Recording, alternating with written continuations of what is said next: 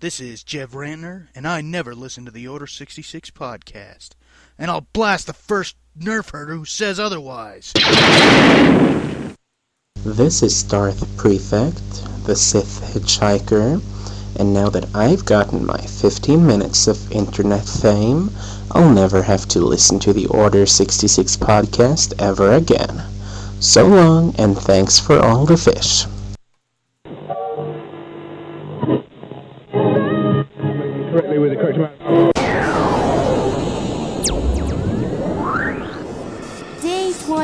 Radio, where gamers roll.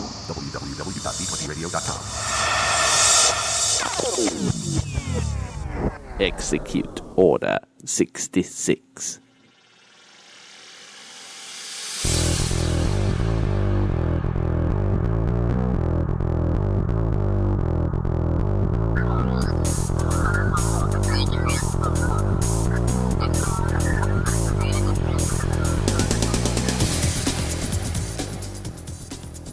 Greetings, Gamer Nation. We are two days late, but we are here and alive. And I am still a little bit in the doghouse, but doghouse is getting smaller as we speak. This is Tuesday, December the 9th, 2008, and you are here for number 45, episode 45 of the Order 66 podcast. I'm GM Dave. What is up, Gamer Nation? It is I, a very sick GM Chris. So I feel this chest cold coming onto me full force, so I will apologize ahead of time if I uh, have a pause as I'm hastily attempting to mute my mic while I hack, sneeze, or otherwise cough. So there. That would be even better if you did like a booger dump right on the TV. Hey man, those people in the chat room right now can see it. They could. That's what I'm saying. Splatter it right over, bah, right on there. Just a big loogie shot. Big loogie shot. I love it.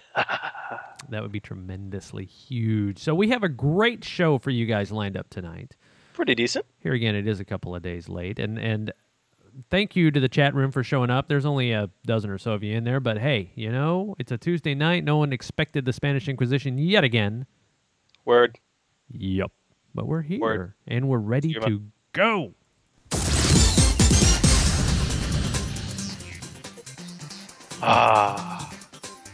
It's.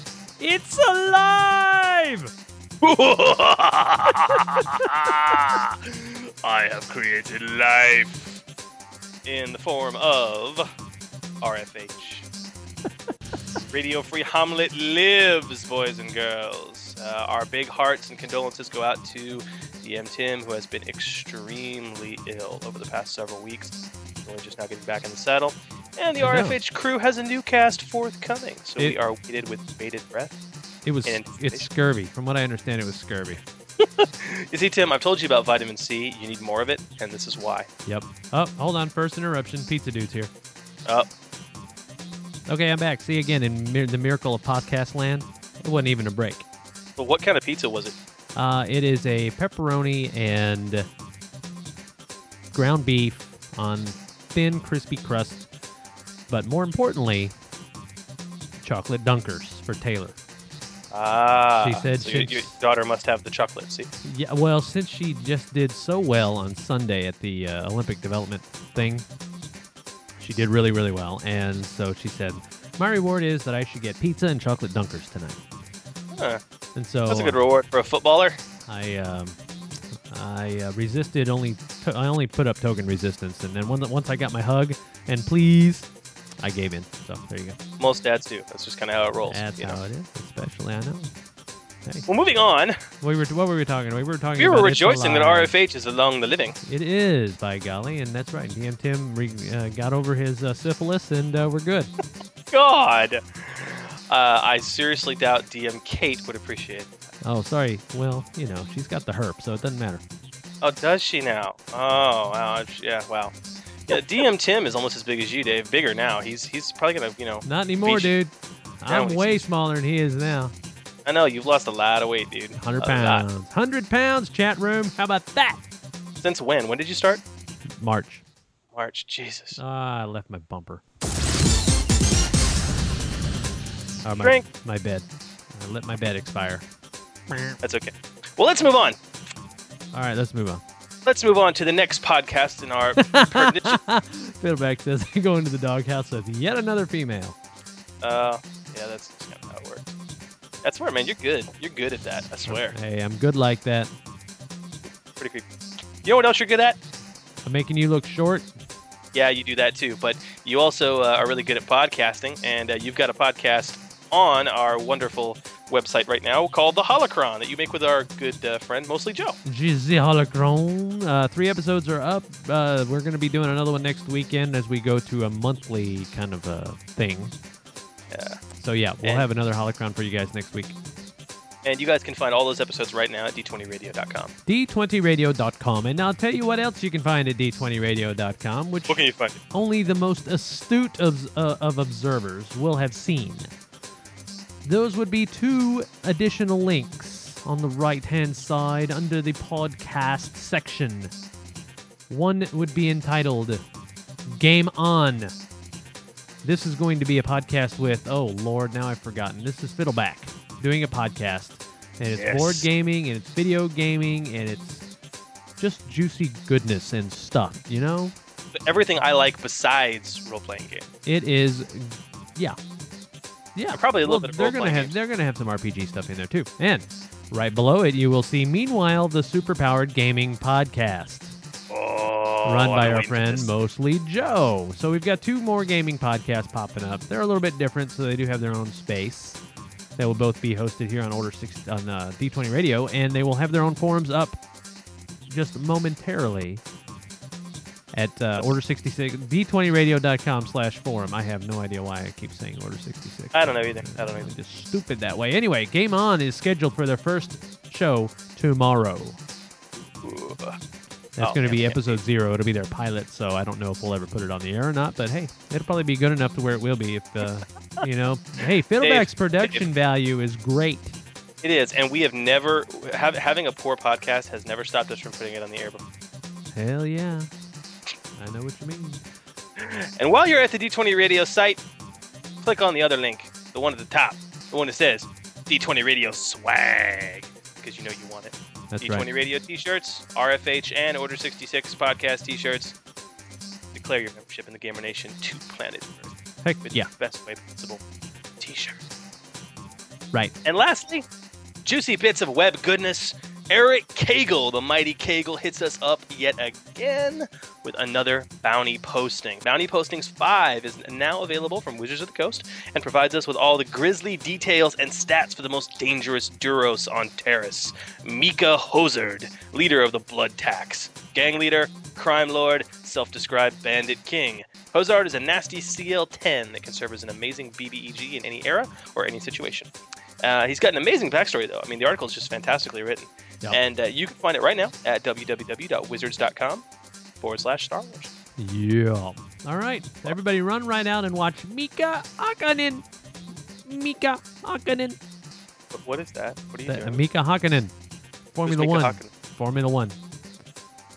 Oh, yeah. See, I don't, I don't watch this like That's you know, more guys driving around in. Well, they very rarely go in circles. They go, you know, left and right, both. I will but- say, I will say, I like Formula One a heck of a lot more than I like NASCAR, mostly because it's exciting. They're not, they're not just taking, you know, left turns, left turn, pretty much. So. left turn, Left turn. left turn. All right, so you went to your mailbox and uh, I did. Yep. Well, uh, I got I got a postcard here uh, from our good friend Commander Cody, and this interesting handmade postcard is designed rather strangely, uh, almost ingeniously.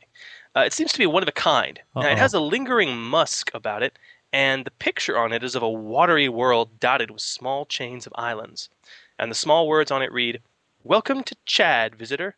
Mind the tide. We'll keep you nice and dry."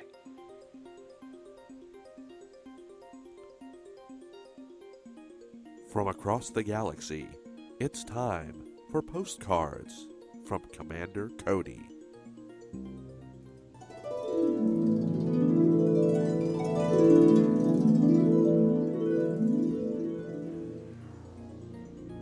Dear GM Dave and GM Chris. Hey guys. The squad and I find ourselves on a strange world this week. What we planet of Chad. Chad system's in the back end of the Outer Rim territories, and Chad's the fourth and third planet in the system. Its strange elongated elliptical orbit rockets it through the system, making it either the third or fourth planet, depending on year. But the planet has virtually no axial tilt, meaning it is seasonally, seasonably stable, which is good, because the nine moons that surround the planet create some of the most complex, dangerous tidal cycles that I've ever seen. The native Chadrafan population nearly collapsed from a massive tidal wave not too long ago, so I understand. The Chadrafan themselves are small, rodent-like creatures, less than a meter tall. They communicate through a mixture of tonal squeaking and strong pheromones, but pick up basic easily enough. They're a strange lot. I've seen the tiny creatures throughout the galaxy working as manufacturers and inventors, prized for the unique methods they use to create even the most mundane items. When I've encountered them, it's usually been on a dry, arid world. Right? Chad. The Chadrafan, I've come to discover, have a near pathological phobia of drowning and those on world make their temporary homes high in the trees on the few bodies of land on Chad. You mean few? Chad is mostly water, with hundreds of thousands of square kilometers of marsh and swampland. This makes it hard to accomplish our task. We're in search of a single Chadrafan. Sure, why Lord Vader has us searching high and low for a single squeaking furball, but apparently this Chadrafan has some information we need to either broker for, or more preferably, squeeze out of him. I think a few hours in a water tank might do wonders getting us what we need. If we can ever find the little creature that is. Well, listen, guys, I best be off. We've got a needle in a haystack to find. If you're in need of an interesting time, some estuarial swimming, or leech collecting, head over to Chad. Later, guys. Long live the Empire! Your friend, Commander Cody. All right, Cody. Thank you very much for your piece of whatever. Much indeed, Cody. This one's going up right on the wall. Yep. Very cool. Indeed.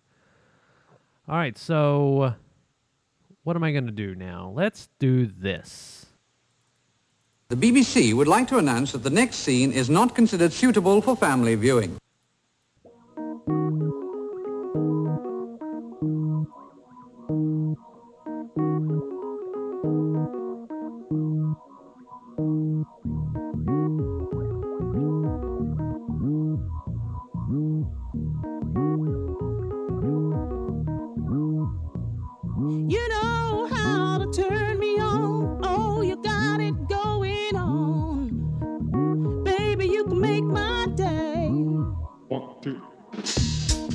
And now it's time for Galactic Dating Tips with everyone's favorite Zeltron smuggler, Captain Theros. You know how to turn me on. Oh, you got it going on. Baby, you can make my day. Greetings, party beings. Once again, it's your friend, Captain Theros, coming back at you from the mid rim. Right now, I, uh, I'm looking at my com list, and it looks like I got a com from our friend Damien Solta. And uh, he asks, female Wookiees worth looking into? Damien Solta, absolutely. Wookiees in general are tons of fun, very passionate lovers, and you want to talk about a screamer, a yeller, that's a Wookiee for you. Now, the other thing you have to remember is that Wookiees are covered in fur, their entire body.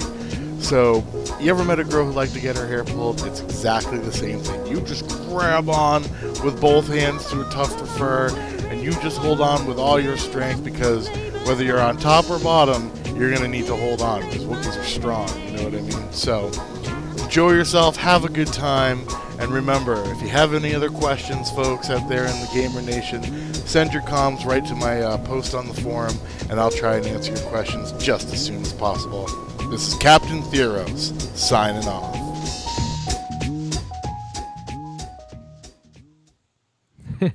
Very nice. And as Captain Theros said, you can, uh, of course, post any comlink questions to the Kid Captain uh, at d20radio.com slash forum in the Order 66 requests board. There is a sticky link directly for Captain Theros. Yeah, I would say. All right.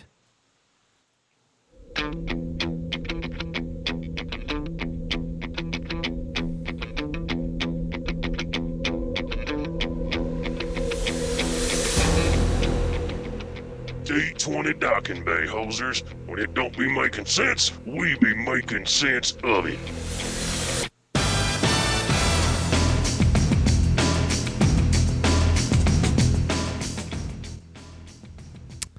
Well, what do we have for the D20 docking bay this week? Got questions, sir. Got lots of Ah, questions. I guess we do. So throw them up, man. Hit, hit, hit, hit me with it. All hit me with it. right. Uh, the gentleman you heard at the top of the show, Darth Prefect, posted up this uh, on the forums. So, he says, I'm sure most GMs out there have at some point had a character in the group unable to speak basic. Uh, Wookiees making up the large majority of this group, most likely. I've got a question about a fairly basic item from the core rulebook, which is the Vox Box. How long does it take to reprogram new phrases into it? As it is, the text just says it's a DC 10 use computer check to do so, but mentions nothing of how long, what type of action, blah, blah, blah. Also, can you program new phrases into it without having the ability to speak basic yourself anyway? The way I read the description, it's just an audio playback device holding 12 pre recorded messages, which would then have to be read by someone, right? A store bought box would come with 12 standard pre uh, phrases preloaded. Can a Wookiee program in other phrases all by himself? Is it possible? That's an interesting question, Prefect. Um, for those of you who do not know, the Vox Box is located on page 134 of the core rulebook, and uh, it says that it takes a DC 10 use computer check to alter one or more of the pre programmed phrases. Um, there is no time limit listed, and it does not specify that you need to speak the language to reprogram it or anything like that. Now, this makes sense, yes, but it's not specified. Um, so, okay, I'm, I'm going to echo the sentiment of one of our posters, Foxworthy. This is as hard as you want it to be for your player. Uh, I mean, bottom line. If you feel that a Wookiee shouldn't be able to alter the phrases on his own, that's your call. I mean, I think it's ambiguous on purpose, like much in this system, where they, you know, allow the GM to do his job. Um, you know, if you feel this work should take 10 minutes or a day, that's also your call. Frankly, I'm going to point out a couple things, and I'm going to give a couple suggestions that you can take with a grain of salt. Uh, unless you're an Arconan, then you, you can skip the salt. First of all, allowing your player to reprogram the phrases on the fly is not the same as having a translator droid. All right, that's one of the huge arguments against it. 12 phrases is not the same as the ability to carry on a conversation. Furthermore, phrases only go one way. You still got to understand what the other person's saying. Now, it doesn't make much logical sense that you can program phrases for a language you don't speak or understand, but I would allow a character, such as a Wookiee, who understands Basic, even though they don't speak it, to reprogram phase, the phrases spoken in Basic.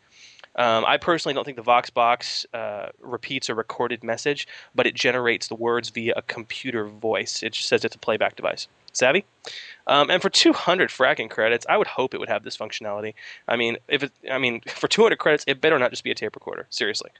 um, Right. uh, I, I mean, you know, as for the amount of time it takes, it depends. I mean, if it's not in combat, I would say no time at all, or as much time as it takes. But the lack of a stipulation in the books means that uh, one very important thing: the design wasn't intended to limit a character in that way. Now, as for changing the phrases in, in the middle of an encounter, it could be a great RP way to deal with the situation. I mean, I'd I'd make it take at least a couple rounds to change one phrase, though. But that's Yeah. just me.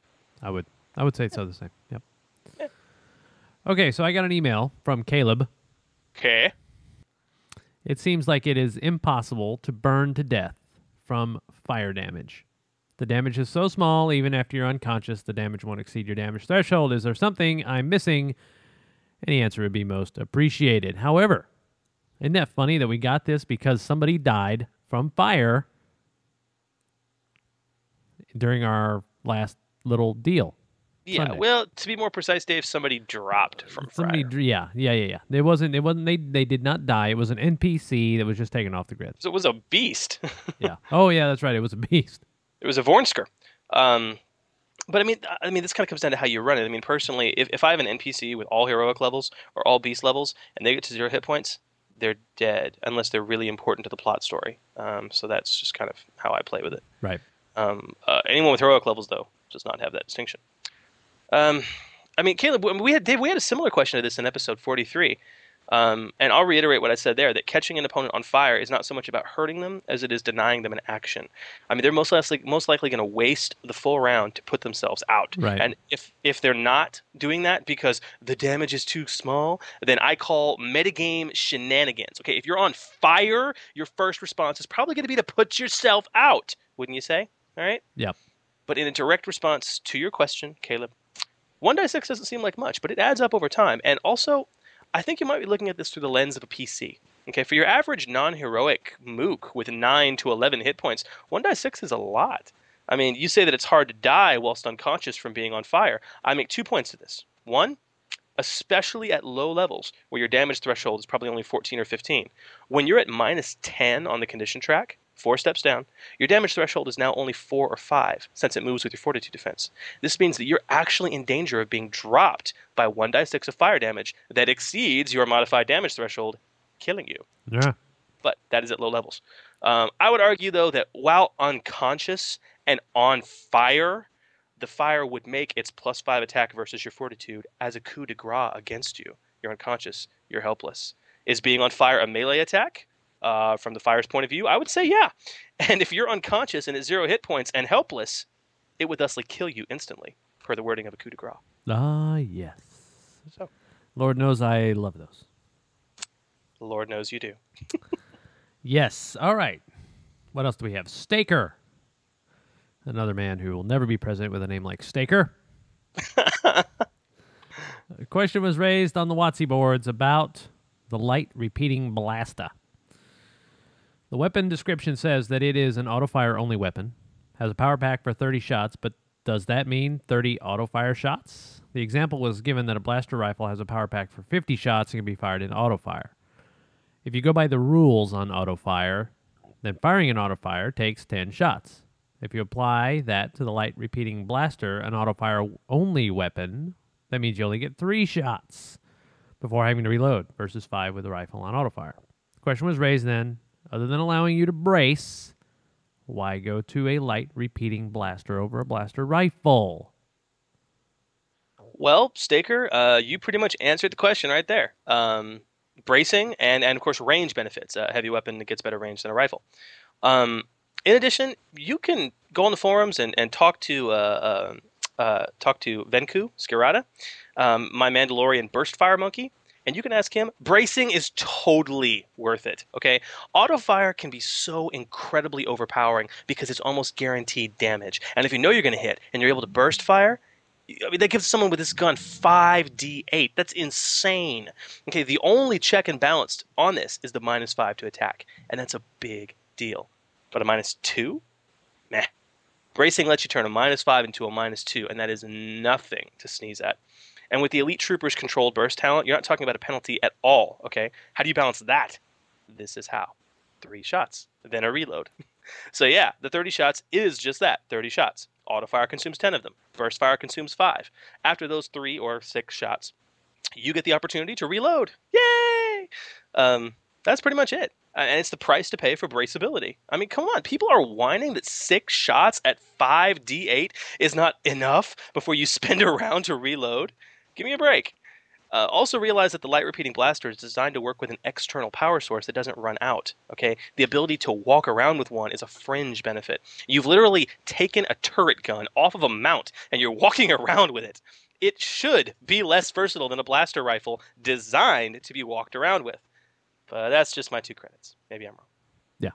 I have one more credit, but I'm not going to use it right now. Please don't.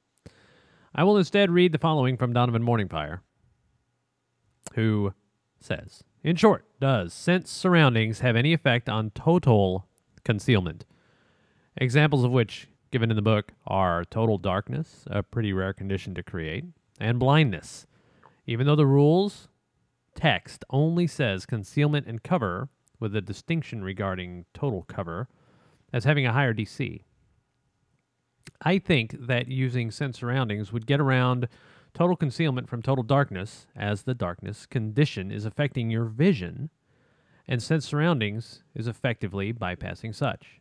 Mm-hmm. It would be analogous, good SAT word there, to Daredevil of Marvel Comics being penalized for fighting in total darkness when all his other senses are freely available and unhindered.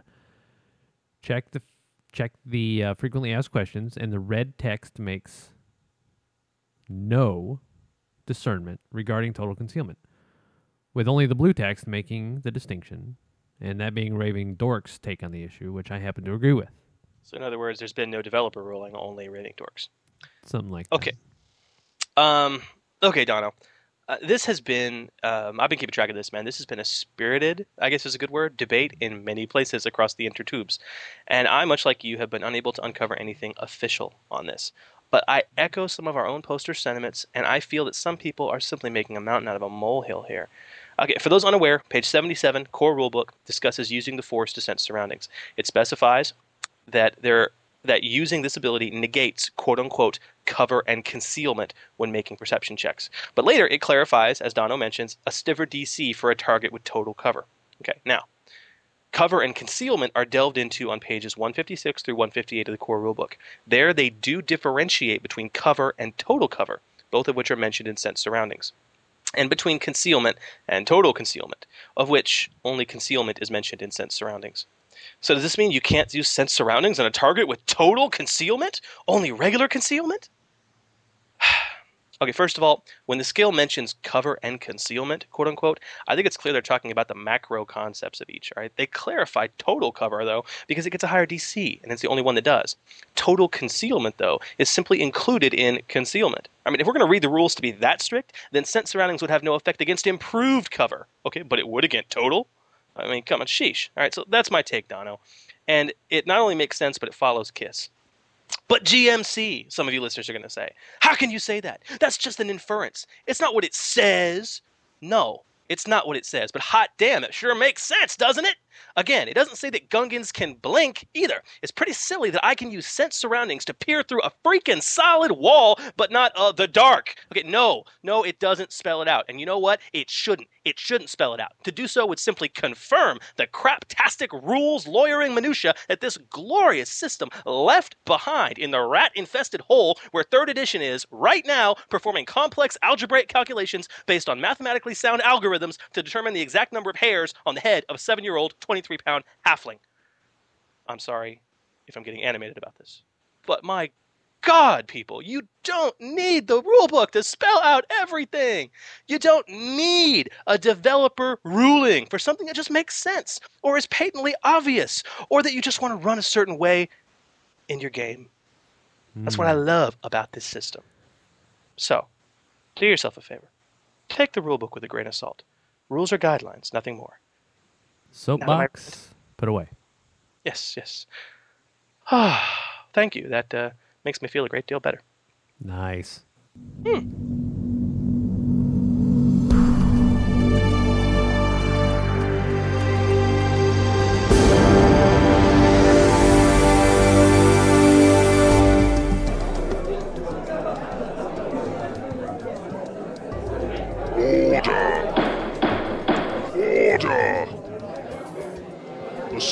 Come to order. Chancellor, request a motion to suspend the rules. You're gonna suspend the rules? Shut up, Jar Jar. Motion granted.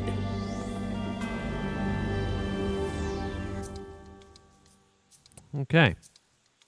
Okay. So uh, this um, edition of Suspending the Rules brought to you by Merkaba Jedi. Merkaba Jedi. Cool. Merkaba Jedi. Well, what what house rule does he have to share Not with the Gamer Nation? From a Jedi. Okay. This is a house rule related to weapon proficiencies and starting bonus feats. Okay? Anytime a base class gets the rifle uh, weapon proficiency, I allow them to switch it out for advanced melee weapons, heavy weapons, or martial arts 1.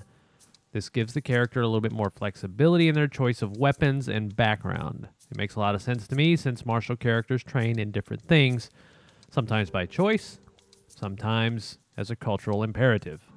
Mm. It's also balanced as far as I'm concerned since the requirement for all the feats are the same. None. So, Very interesting. Very interesting, Merkaba. I like it for the most part. Um, it adds a great deal of flexibility, and, and frankly, I think that martial arts one or um, advanced melee weapon proficiency is as useful and on equal footing with uh, weapon proficiency rifles.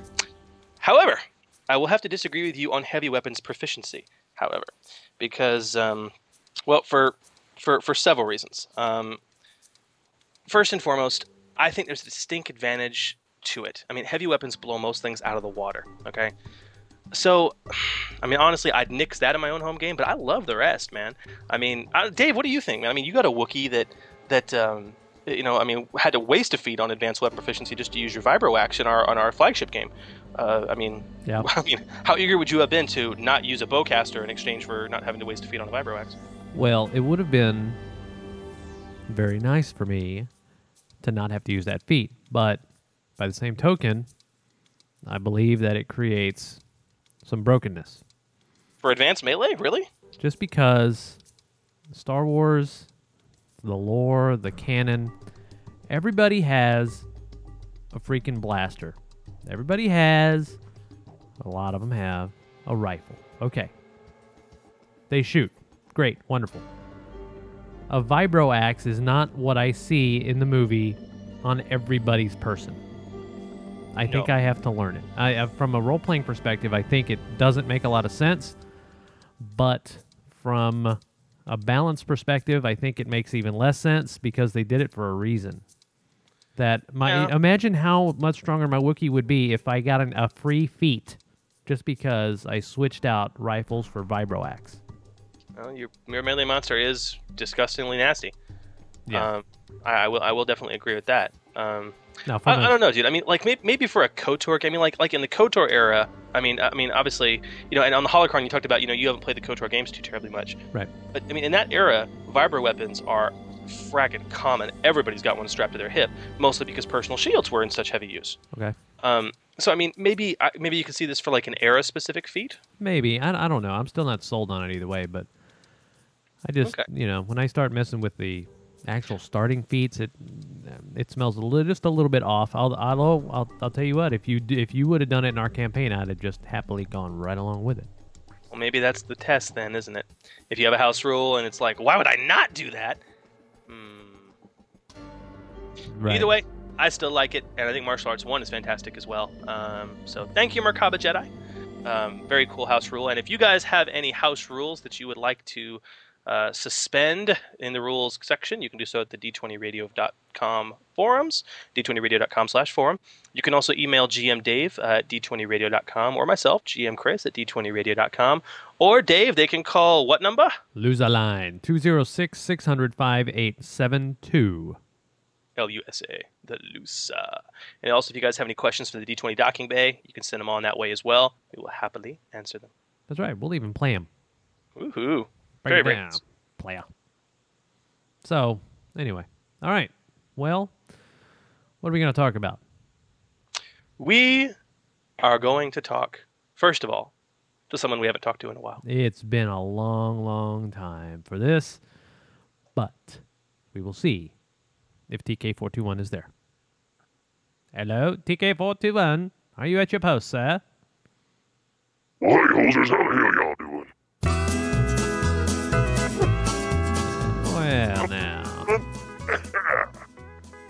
I'm very happy to hear from you. I, uh, I'm sure you've heard that I uh, stopped your checks for a while. Uh, well, yeah, uh, I tried to be prompt, Dave. Uh, I'm curious to know, though, why, why you stopped my checks, sir. I mean, uh, I know the economy's bad and all, but uh, I figure I'm doing my reporting as we agreed upon, sir. Well, we had agreed upon it, but then we decided that your story had become tiresome, and uh, we marked it for deletion. But instead, we have found a new role for you. Uh, okay, what? Well, we'll find out. Tell me what you've been up to these days. Okay, uh, okay. Oh, well, dude, I'll tell you what, I've been down at the quartermaster shop something fierce of late, man. We got a heck of a quartermaster here on our Star Destroyer. You know that, man? These guys know everything about everything, man. They can fix up stuff and make you better. It's something else, man. Yeah? I've, I've been making a lot of personalized modifications to my armor and, and my, my guns of late. You know, I want to be prepared. You know, these rebel scum are getting out of line, and, uh, you know, only through, through tactics and the best weaponry in the galaxy will we defeat their evil ilk. I see. So you've been getting your equipment upgraded. Yeah, I have, but I have. Jim, Dave, Yeah. what, is, what does ilk mean? What is what? Ilk. Ilk. Ilk, yeah, yeah. The, the, the Emperor said that we could defeat the, the rebels and their evil ilk. But I don't know what ilk means. Well, if you don't know, dude, I ain't telling you. Go look it up. Oh, oh, okay, well, I'll do that, man. I'll do that. But, but yeah, man, I've been upgrading something fierce, and, and I'll tell you what, I've been having to dig deep into my pockets to do so, but it's well worth it, man. Woo, you should see my new rifle, son. What does it do? It, it's silver plated, son. Yeah. Oh yeah, it's a lot harder, and uh, and you know, it's it's a lot smoother on my armor. I can pull it out a lot faster. You know, I've been practicing my quick draw. There you go. See, always a good thing to upgrade your equipment. Yeah, pretty, pretty much. But you know, I'm prepared. I'm prepared. Well, Okay. Dave, I want to talk to you about my, my position. You said you had something else in mind for me on the show. Yeah, yeah, but you just did it and you didn't even know it. So Oh, uh, There you did. go. Yeah. Okay. Long- the long great, and, man. yeah, do I do I do I get a raise? no, the long and short of it is you're going to be introducing the meat of the show now. So it's all good. Uh, okay. I like meat. Yeah, I know. You know, oh man, I think I'm gonna go get some barbecue going. All right, I'll send you some, hoser. All right. See you Later, later. hosers. Later on, TK. Bye, TK. Oh, I don't know why we deal with that guy, but all right. So as he says, the equipment upgrades from scum and villainy. Woohoo! Or at least some of them. Yeah. Um, yeah. Uh, from the bowels of scum and villainy, we cover the hottest of the hotness to leak from this book in the form of some serious outlaw tech, and the one thing that we've all been waiting for for a very long time: equipment upgrades. Yes, sir. You can now trick out your best Gorgam or your heavy blaster pistol with gusto. But a lot of folks are unclear on the upgrade rules, or they find the process a bit confusing. So we're going to take some time tonight to clarify and confound, to retort and expound, and talk about the process of mm-hmm. modifying your swag. Beautiful. Yes. So turn with me, younglings, to page 37 of your Scum and Villainy book. Of course. Now, there are a lot of upgrades. A oh, lot. Oh, way too many. To devote multiple shows to. Yep. So you know what? we are. uh, we're going to start off with a little discussion and work through uh, some universal uh, upgrades as well as talk about the basic mechanic of upgrading. And uh, then we're going to be tackling uh, weapon upgrades and uh, armor upgrades in a future cast. There you go. So fantastic. All right, Dave. Let's talk about upgrade slots. Now, man, we, we played we played that that 3 a.m. ending session on Saturday that put you in the doghouse, something fierce. Yes. Um, and I'm still in the beforehand, you modified your uh, you, you upgraded your vibroax, did you not? I did. My Vibro Axe is now a combination Vibro Axe bowcaster. Don't ask me how that happens, but it does. But it does. and combination is a very cool upgrade. Um, it allows you to uh, combine two wep- two items as long as the one going inside of the host item is not bigger than it. So, very very cool. So, I mean, let's let's talk about upgrade slots to begin with. Just kind of a general overview. All right. Now, similar to the way starships have emplacement points to work with, allowing you to upgrade their systems, all pieces of personal equipment, weapons, and armor have upgrade slots, which can accommodate dozens and dozens of upgrades. Um, so, existing upgrade slots. Get, let's get, get to this first, okay? Yes. All pieces of equipment have one upgrade slot when you purchase them, okay? Uno. But, but medium armor has two unused upgrade slots at purchase, Those- and large armor, heavy armor, has has three unused upgrade slots at purchase. Got okay. say. Now, a small number of items, uh, most notably some of the rarer armors, have more uh, more standard upgrade slots than normal, and that is specifically noted in the item description. Yep. Okay. So in most cases, though, you're only going to have one upgrade slot. All right. So uh, you know, there's there's modifications in here that cost two, three upgrade slots. Okay. Well, how, how do you do that? Okay. You can modify your gear to add even more upgrade slots, Dave. So how do you do it? Let, us talk about how you do it. There's several ways you can do it. Um, first and foremost, you can strip your equipment. No. Um, yeah, no, it sounds kind of dirty, doesn't it? Um, but hey, I'm sure TK was into it. So, you know. Um, of course. Stripping equipment, you can strip down your stuff to add an upgrade slot. But here's how stripping works stripping an item must reduce the capacity or the function of the item in some significant fashion. All right. So stripping weapons, um, things things that the book spells out you can do. All right. you can reduce the damage dealt by one step. So, David, if you if you took your vibroaxe from two die ten to two die eight, you would gain an a, an upgrade slot, basically. Oh, yippee! I'm Yeah, not gonna do Probably that. not something you'd want to do, but hey. Um, you can reduce the range category by one, all right, to gain an upgrade slot. So, you know, you can, you know, a heavy weapon range all of a sudden has a rifle's range, or a rifle's range has a pistol's range. Yeah. Pistol's range has a thrown weapons range. Thrown weapons range has a melee weapons range. And yeah, you, of course, can't do this to melee weapons. Um, so if you do that, uh, reducing one range category gets an upgrade slot. Okay. Um, the most interesting one to me, and I think for, for people that are very feet wealthy, I think this is a very easy option. Uh, they call it design change in the book, but basically, Dave, it, it's making the weapon exotic. Right. So let's say, um, you know, I'm, I, I want to start wielding a, a vibroaxe. Okay. Well, that's an advanced melee weapon. Well, I can take advanced melee weapon proficiency just fine. Um, or I can take a vibroaxe, modify it to be a, an exotic weapon, like my specialty weapon, and just take exotic weapon proficiency. Uh, you know, Solura's vibroaxe. Ah, yes, And- the super duper purple vibroaxe. yes, and then you can, uh, you of course, gain a, uh, a an upgrade slot that way. Right. Uh, two, two other ways they talk about if uh, you're dealing with a weapon that has a stun setting, assuming it also has a lethal setting, you can remove the stun setting. Yes. And it will give you an upgrade slot. Also, if you have a gun that deals both auto and single fire, you can remove the auto fire setting, make it a single fire only weapon, and you can gain an upgrade slot. Now, I mean, for, for guys that, that are like, especially sniper builds, that are dealing with rapid shot mostly and aiming. They're not using auto fire that much. If you do something like removal of auto fire on a heavy blaster rifle, okay, um, or or a carbine or something to that effect, it's not going to be a huge loss to you. So that's a really really easy way to get just an immediate upgrade slot that you're not going to feel a whole lot. That's right. And if you're a sniper and you can take stun off, then you get another one. Boom.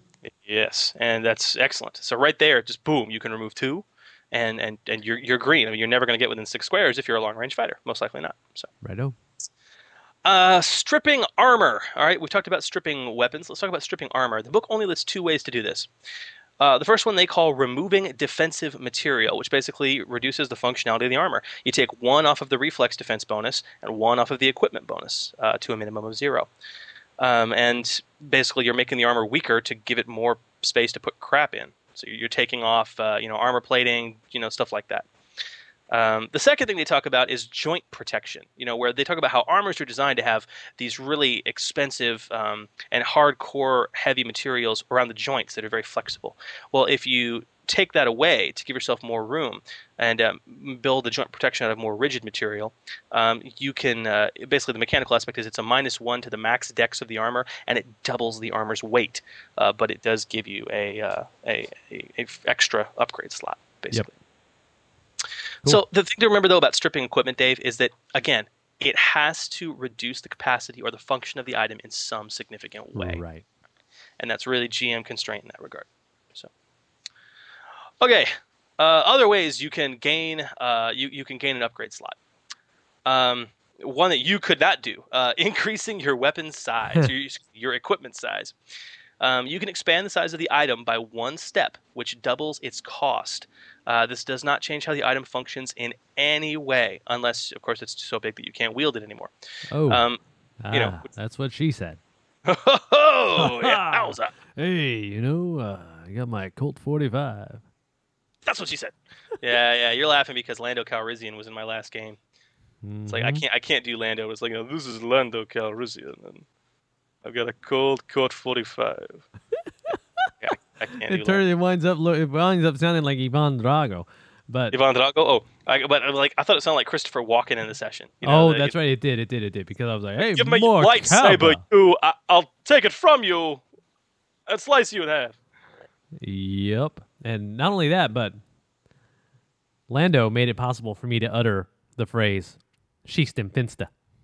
She's done Finsta. That's right, Shoot because he did indeed shoot the glass. That was a pretty epic encounter. It was pretty good. Very, very cool. Very, very cool. Yep. So anyway, one of the things that you could not have done, but Lando certainly could with his uh, holdout blaster, was increase the equipment size, and that will give you one upgrade slot. Yep. And there is one final way, Gamer Nation, to gain an upgrade slot on your item. Now you're looking at your books and saying, "What? I don't see a final way." Well, many gamers I've talked to have not realized this, but as is clarified on the sidebar on page 48 of Scum and Villainy, a character with the Tech Specialist feat can install one upgrade slot to an item, weapon, or suit of armor as the modification the feat provides. So, in other words, you add upgrade slot to the listed modification options for the items under Tech Specialist. Yep. So, very cool. All right. Um, so how do you install them, sir? Well, um, it's easy and hard. Uh, upgrades exist in Oh, three strata. and Uh, oh yeah. Um, and when they are installed on a piece of equipment, they take up upgrade slots. Now, an upgrade can require anywhere from zero, none, to three upgrade slots. Okay, though this is very rare. Um, though more slots are technically possible, nothing currently published goes beyond three slots. Oh, All right. Okay. So how do you do it, dude? How do you do it? Well, first and foremost, you pay the cost. You got to buy the darn upgrade. Yep. Okay. Each upgrade has a listed cost as well as potentially a licensing restriction that we all know and love. And just like anything else, you must buy the license, unless of course you're grabbing it on the black market. Yep. Um, you know. So there you go. Um, however, you can build an upgrade from scratch entirely on your own. However, it will cost twice as much as the listed cost to do so. Right. So there you go. But hey, you know, if you're stuck on uh, if you're stuck on Raxus Prime, could be something you have time to do That's right. But just do it before the before the uh, before before all blows the up. all the droids get you. Oh yeah. Uh, after you pay the cost and you got it, you got to succeed a mechanics check to actually install it. Oh. Now, now this check is as easy as a DC 10 and as tough as a DC 35, depending on how complex the upgrade is and how many slots it. In other words, how many slots it uses, Right. um, and whether or not you purchased it or you built it from scratch. Um, if you fail the mechanics check uh, to install, the cost that you just spent for the upgrade is spent. It's done. You spent it. It's it's it's gone. You will have to spend half as much again uh, and spend the same amount of time to try your mechanics check again. Okay. Now, as for how long it takes to do it, Dave, um, anywhere from 10 minutes to one week, depending on the amount of upgrade points the item takes up, uh, uh, upgrade points the item costs, and, and whether you've bought it legitimately or whether you've built it from scratch. Right. Okay. G'day. So let's say let's say I've let's say you've installed your VibroAxe, Dave, um, and, and you know you, you've got like an like an ionizer on it because you hate droids. That's right. Um, and and you you want to rip it off because you don't find yourself fighting droids so much anymore. Right. How do you do that? Well, I imagine that it probably takes about as much time as the original to put it in. In most cases, yes. Yeah. And you also got to make a mechanics check. However, uh, the DC is at minus five. So Ah. you know whatever mechanics check it took to install it, you make another one minus five. But this one, if you fail, your weapon is no longer use usable. Well, the, the not the weapon, but the the the upgrade. I know. I was just being facetious. Oh, okay, okay. You're scaring me, man. What's up with that? What's up with that? Yep, Oh. that means it's Lorena Bobbited. Thank you. You can no longer use your equipment. Sorry. Thank you for that 15 year old reference. Hey, man, that's what I'm here for, dude. Hey, I, I know, I know. That's, that's why I keep you around. You know that, and you're. I'm just trying to score whatever points Strider is keeping up with in the chat room, and I have no idea how to score points, but Those are shots of awesome sauce and weak sauce as he distributes accordingly. okay. So there you go. Um, but yeah, I mean, like you say, man, if you if you fail your mechanics check to remove the item, uh, you've deactivated the upgrade, so you can't use it. But it's still attached to your equipment, and it takes up the slot. Now, Ah. if you don't care about removing the upgrade intact, then you can actually choose to reduce the time that it takes to remove it by one step. Um, but if you do this and you fail the mechanics check, you destroy the upgrade completely. But it's off your gun, and the slot's free. There you go. So, and you yeah, get to use uh, it again. All right. So, what are the upgrades? So, let's let's talk about the upgrades. Yeah. How are the graphics? Sorry. Um, Uh, sorry, that comes from another podcast. Yes, it does, but that's okay. Um, there are, as I said, there are three strata of upgrades. Okay, there's there's universal upgrades, weapon upgrades, and armor upgrades. Um, and this week we're going to talk about universal upgrades. We will not be covering every single one, but we will highlight a few that might make you drool or have uses you may not have thought of. But I don't want Ah. you receiving any emails or forum posts saying, "GMC, how come you didn't talk about this upgrade? This is so cool. You can apply it with this one and make the most broken combo." You know, I'm just, you know, hey, these, these are just my thoughts. I'm Oh, sure I've missed some piece of min maxing genius. Mercy. But, you know, if you feel like you must share it with the world, go ahead and post it up. That's fine. Uh, but, you know, hey, it, it is what it is. Share it with the world. Yes. So, With universal all the boys and upgrades, Dave. Um, These upgrades, wh- what what do you think you can apply these upgrades to? Redheads. Potentially, no, no, no, no, not redheads. Although my, my wife, my wife might like that. I don't know. Oh, all right. That was uh, thanks to Fiddleback in the chat room, by the way. Put them. Ba-dum, Ba-dum. bum, bum. I'd like to put a different processor in my wife's brain. Oh. How about that? Maybe turn her into a gamer. Can I do that? Um, unfortunately, no. Uh, characters can't uh, have uh, these upgrades applied to them. It's, it's a shame, but it is what it is. All right. I forgot the original question. Uh, what what all can you apply universal upgrades to? Oh, equipment, weapon, armor. Everything. Yeah. Exactly. So you can apply them to everything. Um, so let's talk about them. All right, just a few of them at least. Ones that have struck my fancy. Hmm. The first one, the cheater. Oh yes. Oh yes, Scum and Villainy does detail rules for cheating, Gamer Nation, both with and without this equipment upgrade.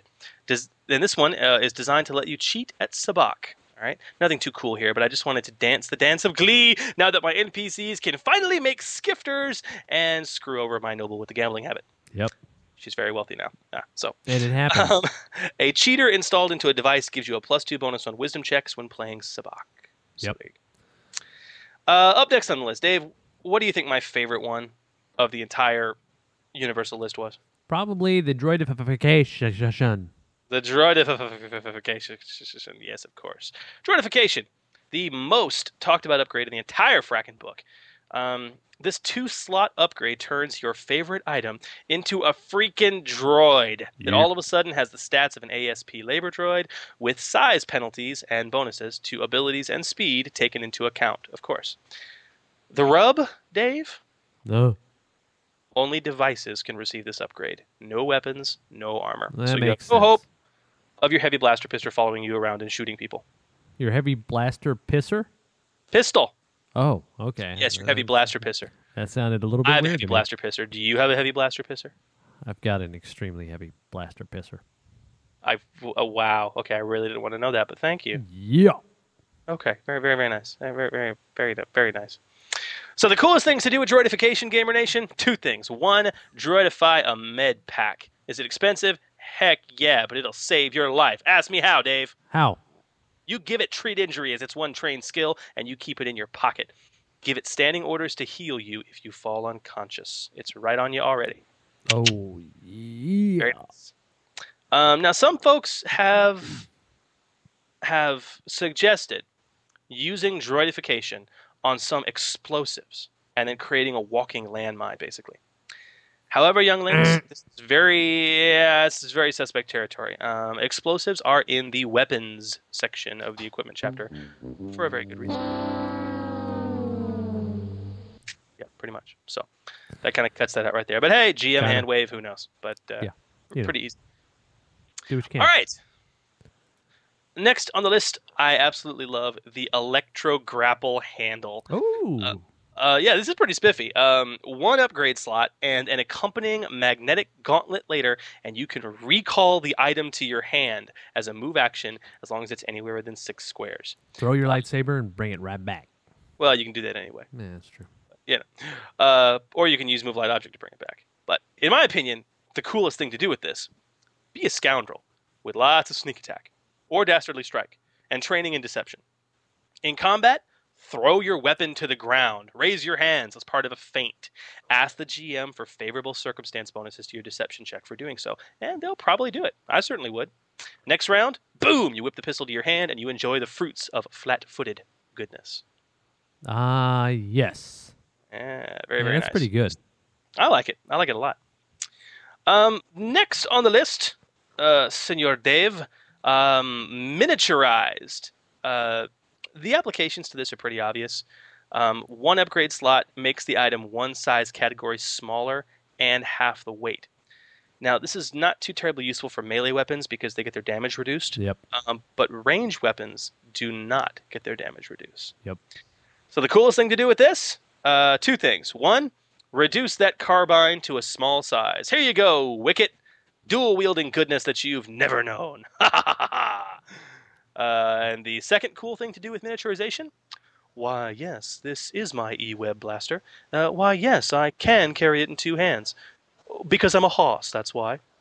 What's it plugged into? Oh yeah, him. He's my gonk droid. He just follows me around. or uh, yes, this is a heavy repeating blaster rifle. Yes, it does deal three die ten. Yes, I am dual wielding them. Goodness. So there you go. And the last uh, universal upgrade that I really want to talk about um, is silver plate, which our good friend uh, TK got on his rifle. Silver plate. Um, now it's expensive to do, uh, but it only costs one upgrade slot. And when you're finished, your item is really nice and shiny and silver plated, um, and it gains an extra plus two DR uh, to a maximum of twenty, and and you can quick draw it as a free action. Yippee ki All right. So now you see how Jango did what he did. All right. I got two pistols that are silver plated. I can draw them both as free actions, pretty much, Yep. and then take a full attack action, such as uh, double attack. Yep. Very cool. Yep. Um, or, or two weapon fighting. Excuse me. Yep. The coolest thing to do with this, uh, it's it's very expensive, but when you have to save someone's life this round, perhaps when using the revivify function of treat injury, and your treat injury tech check takes a full round to make, as they usually do. A silver plated med pack, which is perfectly legal, can be drawn as a free action that round, thus hmm. allowing you to spend the full round on the treat injury check. Yep. Very nice. Expensive, but potentially life saving. And of course, just slather silver plate all over your weapons. It's well worth it if you have quick draw. That's Jeez. right. That's right. See? There you go. There we go. And that covers my favorites in the universal upgrade section. I hope our uh, our, our upgrading and degrading uh, uh, uh, explanations have helped you just a little bit. And we are going to be covering the rest of upgrades next week. Ah, maybe next week. Maybe not. Maybe next- We're not having a cast on Sunday, are we? No, we are not having a cast on Sunday. I will be out of town the weekend. We're going to try and go for the 16th, which is a one week from today, Tuesday which night. is another Tuesday night. We'll see if we can possibly get that done. I hope we can.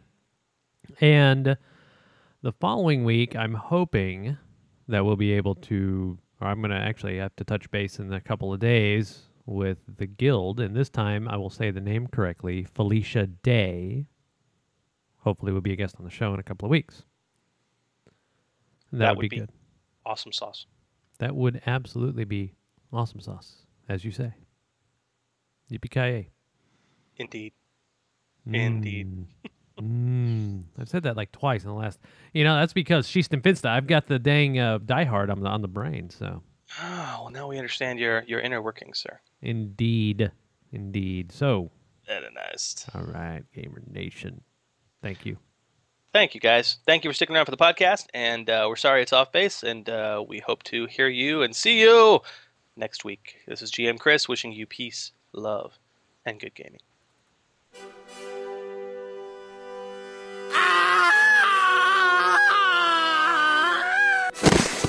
This Jedi didn't listen to the Order 66 podcast. D20 Radio, where gamers roll. www.d20radio.com. This podcast and related websites are not endorsed by Lucasfilm Limited, 20th Century Fox, or Wizards of the Coast, and are intended for entertainment and informational purposes only. The official Star Wars site can be found at starwars.com. The official Wizards of the Coast site can be found at wizards.com. Star Wars, the Star Wars logo, D20 logo, D20 system references, all names, pictures of Star Wars characters, vehicles, and any other Star Wars related items are registered trademarks and or copyrights of Lucasfilm Limited, Wizards of the Coast, or their respective trademark and copyright holders. All original content of this podcast and its related website, including graphical, textual, audio, and visual information, is the intellectual property of the Order 66 podcast.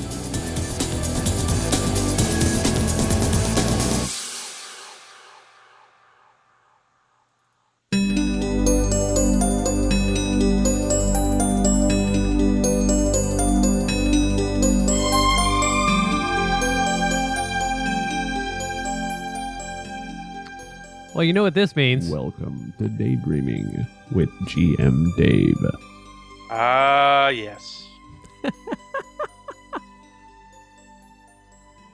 that we're done with the podcast, we can talk about whatever the heck we want. That's right.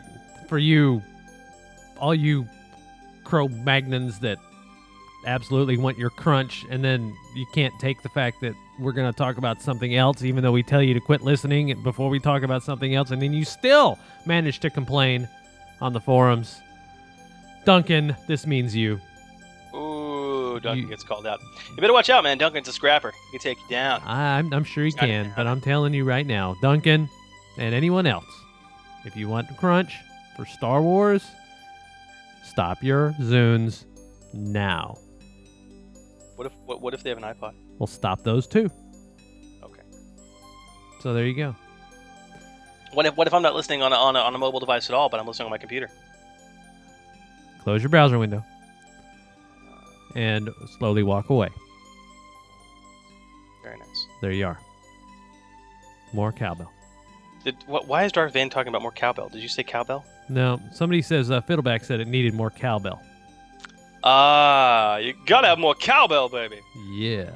I got a fever, Yep. and the only prescription is more cowbell. Yep. Oh, hey, you know what? I took um I did a little photo session um for those of you that don't know, I'm a uh, I've also been a ph- professional photographer for I don't know what, eight, ten years maybe. Among everything else you've ever done, yes. This is the longest term thing that I've actually done for a long time and I do pretty well. I'm just I- waiting for you to put your cameras in the closet next to the karate uniform and the unicycle and the electric guitar and Don't forget the scuba gear. fit and the scuba gear and Right. No, the camera's never going away, dude. The camera's never going away. Anyway, I hope not. You're I, very good. I took um I have a very good friend at work who you know. And um her she brought her baby over and we took some pictures and I got to tell you that I I uh I sent her over the pictures and the second picture I just looked at and all of a sudden I said, "My gosh, that baby looks like John McCain." That's a little disturbing. it is. Ex- I mean, not old man, and this is a girl, I might add. It's just that you know, babies are chunky, right? So this little this little baby was just sitting there, kind of with his head with her head up, and her cheeks are really puffy, and they kind of sag down a little bit. It looked like she had a mouthful of food. Like John McCain always just looks like he's got a mouthful of food or something stuck Yeah, but he's covered in wrinkles, man. well, what, okay. you- I'm not. I'm not talking about the whole wrinkles or the dude part or the gray hair or whatever. It's just that it it, it looked funny to me when you see ba- babies make the funniest little expressions. I just you know, I think they're great. I love babies. Your clock's ticking, dude. Shut up. It is. I you know. know it is. I know. I've got a 12 year old already. You know. Yeah, but you want a baby. I do want a baby. Dave wants a baby. Yep. But I have to get out of the doghouse to get said baby. Mm, yeah, that would be that would be important. Yep. So, to those of you in the Gamer Nation that posted up so nicely to tell me what to do, how to get out of my par- particular predicament, I appreciate it. I really do.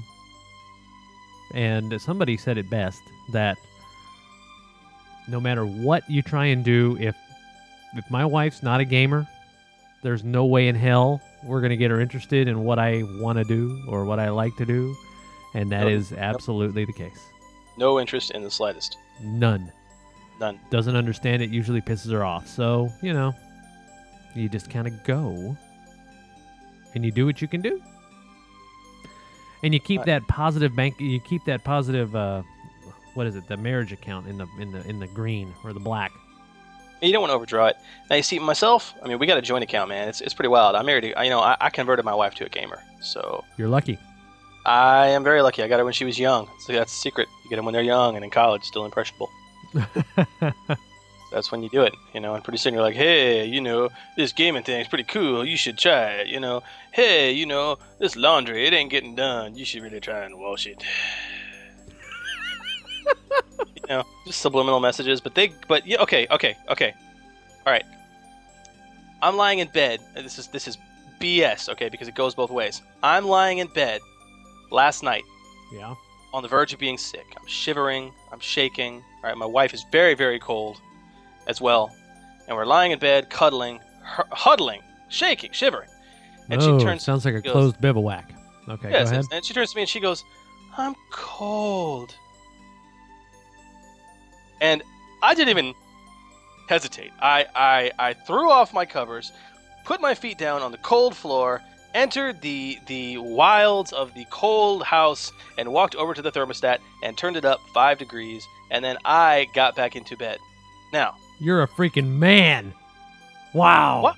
Why? Why? Why did? Why did that happen? What? What is? What is this power that she has, I mean, over me to, to make me do something like. I mean, she didn't ask. She didn't ask me to do it. She just said, "I'm cold," and That's- and that- I just did it. Dude, that is the protector in all of us.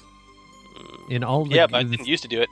I mean, like when we first started dating and stuff, you know, and I was a real punk. I'd be like, "Yeah, you cold? You better go turn up the air. Turn on, you damn self." Uh. But now, you know, it's just, yeah, yeah, That's because you know better. yeah. I do. I know. I do. I feel bad, dude. I feel bad that I'm the cause of your doghouseism. Well, you're not the cause. I'm the cause of my own doghouseism, you know? At the end of the day, everybody who's a naysayer and says, oh, it's not your fault, whatever, it is my freaking fault. I made the choice to stay. Everything's about choices, right? You know? Supposedly. Yeah. So, you know, I don't know that I really want to talk about marriages on the end of a Star Wars podcast, but it brings up a greater point. Something that I think we could probably make an entire show out of is making sure that your significant other, you know, how is it that you keep that gaming account or that marriage account in the black so you can do your gaming and pull off your relationship all at the same time? And one of those things is, um, uh, or, one of those articles, I think was a four page article in some magazine that somebody referenced. And so, hell, I think we could probably do a whole show just on avoiding the wife aggro while gaming. Or the significant other aggro. The, yeah, the significant other aggro. For all you alternate lifestyle guys, great. You know, we don't want your partners to get mad at you either. So, Well, there's also people that are just not married yet, too. oh, sorry. Yeah, those two. Now, I got a question, though, and I really want to know this, and you guys can get on the forums and post it. I want to know how many people who listen to this podcast are single and have been that way for some time. This will help determine whether or not we do a show on this topic that could potentially be beneficial to certain people or not. Yeah, know. Maybe not- maybe not an entire show on it, but maybe like a docking bay or something. I don't know. Yeah, no, I think that would be ideal if we could possibly, uh, if we could possibly do that. I don't know. We'll have to start a forum thread or something. Ah. Yeah, and uh, by the way, I'm going to combine the Order Six, Order 66 requests, Order 66 discussion, uh, RFH request, or you know discussion. I'm going to combine them since we're going to have six podcasts here in a matter of weeks. Uh, we're just going to have one forum for every podcast. Yeah, I think that's a good idea. Yeah, so it's going to be cool. In fact, um, I'm going to uh, chat room. Hello, chat room. Uh, Fiddleback, in particular, Mr. Fiddleback, sir. Please, uh, please indicate whether you are on Skype right now at this moment and available. Which he might be. You never know. Yeah, maybe. You never, never know. Do I have control of the Skype, or do you have control of the Skype? You called me, buddy. Oh, I think I do. I believe I do. Uh, single meaning you're not seeing anyone on a regular basis, Strider. Single meaning you're not. Uh, Yeah, no significant other right now. No, no girlfriend. No, you know, especially. I mean, I would say, dang. I mean, I would say if you if you're living with somebody or you are married, you are most definitely the demographic that we're going to shoot at when we're talking about this show. We don't want to alienate half our audience either. So, you know, We might not do it. Yeah. yeah. So No. Fiddle, yeah, Fiddleback. He's asking who's a what now? Uh, are, are you on Skype at this point in time? Basically, we want to bring you on the show, Fiddleback. Yeah. And so maybe he'll say yes, maybe he'll say no because there is a six or seven second delay. So, so being a blank counts as being signal. Ooh, mercy. Uh, mercy, mercy.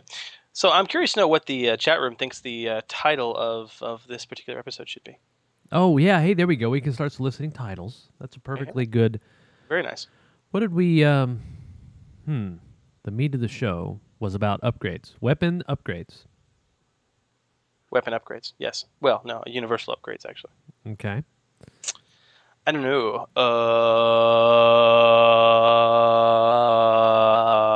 pimp my bowcaster. That's pretty good. Oh my gosh, we're just gonna have to kill you.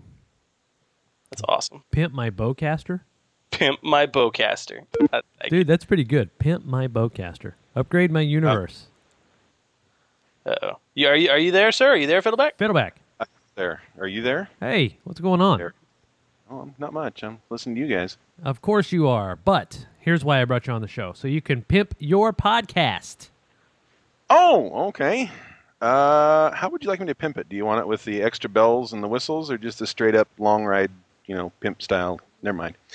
Anyway, um, basically, what it is is going to be uh, a sort of uh, gaming related podcast covering board games, card games, uh, some video games here and there, the occasional offbeat RPG, that kind of thing. That sounds cool to me. What's your That first cast going to be covering? Freaking awesome to me.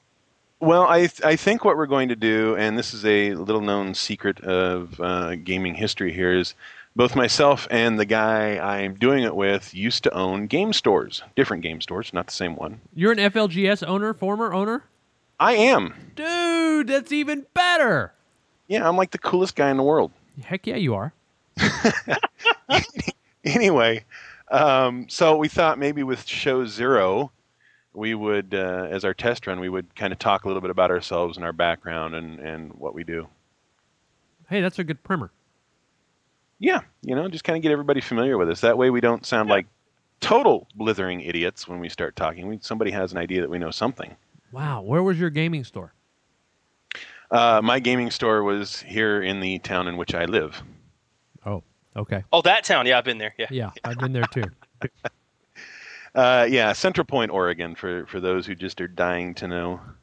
Yes, indeed. I've been there. Seriously. No, I've been to No. Portland. Cool. Everybody's been to Portland. Yeah. Nobody comes to this end of the state. Well, you know, it's it's uh, Well, you know, it's that end of the it's state. it's what what is it like? Just about bordering uh, Idaho. Uh, no, actually, we're we're in the southern bit. We're about uh, I could drive for about 35, 40 minutes and be in California. Oh, okay. You're down on this. Okay, okay. I got you. Gotcha, gotcha. So that's what we're going to do. We're going to try that and see how things go. So, have you ever played Ice House? Um, you know, it's funny you should ask that because I have, and maybe you can hear this. Maybe not. Right here in my hot little hands, I have a set of Ice House pyramids. You got to be kidding me! That is hilarious. Totally. We love Ice House. Addict. They're orange. Orange. You don't have orange ones, do you, Chris? Nope, nope. I got. I've only got. Um. You've got the rainbow of fruit flavors. Uh, kind of. I had to search high and low because they don't make individual um, Yeah. individual stashes anymore. And I actually have a little carrying case here. I have blue, green, yellow, and purple ice house pieces, awesome. and they are um, fantastic. And uh, um, I also have some some black ones elsewhere and some gray volcano caps for when I play volcano.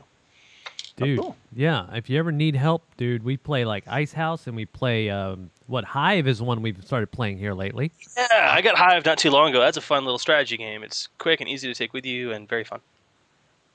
Those are good. Um, you know, there's an there's a uh, an expansion for Hive out called the Mosquito. Mosquito, yes, yes. I can't find it or anything anywhere. I've asked my FLGS to order it, and they said they would, but it's not coming in. I don't know. Yeah. So we're we're gonna yeah we're gonna cover a wide range of things. I mean, I got I got like a I might have mentioned at some other point. I in my house, my tiny little apartment, I have something like 200 different board games. Holy, oh my gosh! I was about and to I was about to utter a bad word. We we won't even talk about how many RPGs and different things I've got. I've probably got another I don't know 60 or 70 different sets of RPG rules and various bits of collectible card games and stuff. Oh my gosh! Are you okay? I got to pull the curtain back on the chat room. Strider says he's out to go service his girl, and old school comes up with how many upgrade slots does she have? Oh yeah. Hey! Check yourself before you wreck yourself. Uh, Wow, dude, that's great. yeah. Wowzer. But Anyway, yeah, that's that's what we're looking at doing. We're kind of, you know, tomorrow night's when we're going to give it our test run, and if it works well, we'll post it up to the site. If it if it sounds like a couple of chickens without any heads, then we might refine it just a little bit. all right. Well, it will. It, I mean, good God, listen to our first podcast. Yeah. Yeah, yeah. Well, I won't have the advantage of of uh, of the uh, calls from the dark side right off the bat. Oh, uh, that's a that's a distinct disadvantage, sir. I'd like a kung pao chicken. Yeah. Problem is, I still I'm still working in the process of working on all the all the audio bits and everything that we're going to need. That's that's why I didn't have a bit for today's uh, today's podcast. Oh yeah, not a problem. Not a problem. I'll send you the D20 opener with all that, you know, when you're moving around the radio dial and all that. Awesome. Yep. I know you, you asked for that and I hadn't sent it to you, so I'll send it to you after the show and all that good stuff. Cool beans. All right. Ladies and gentlemen, Fiddleback, creator of Game On, the newest podcast to hit D20 Radio.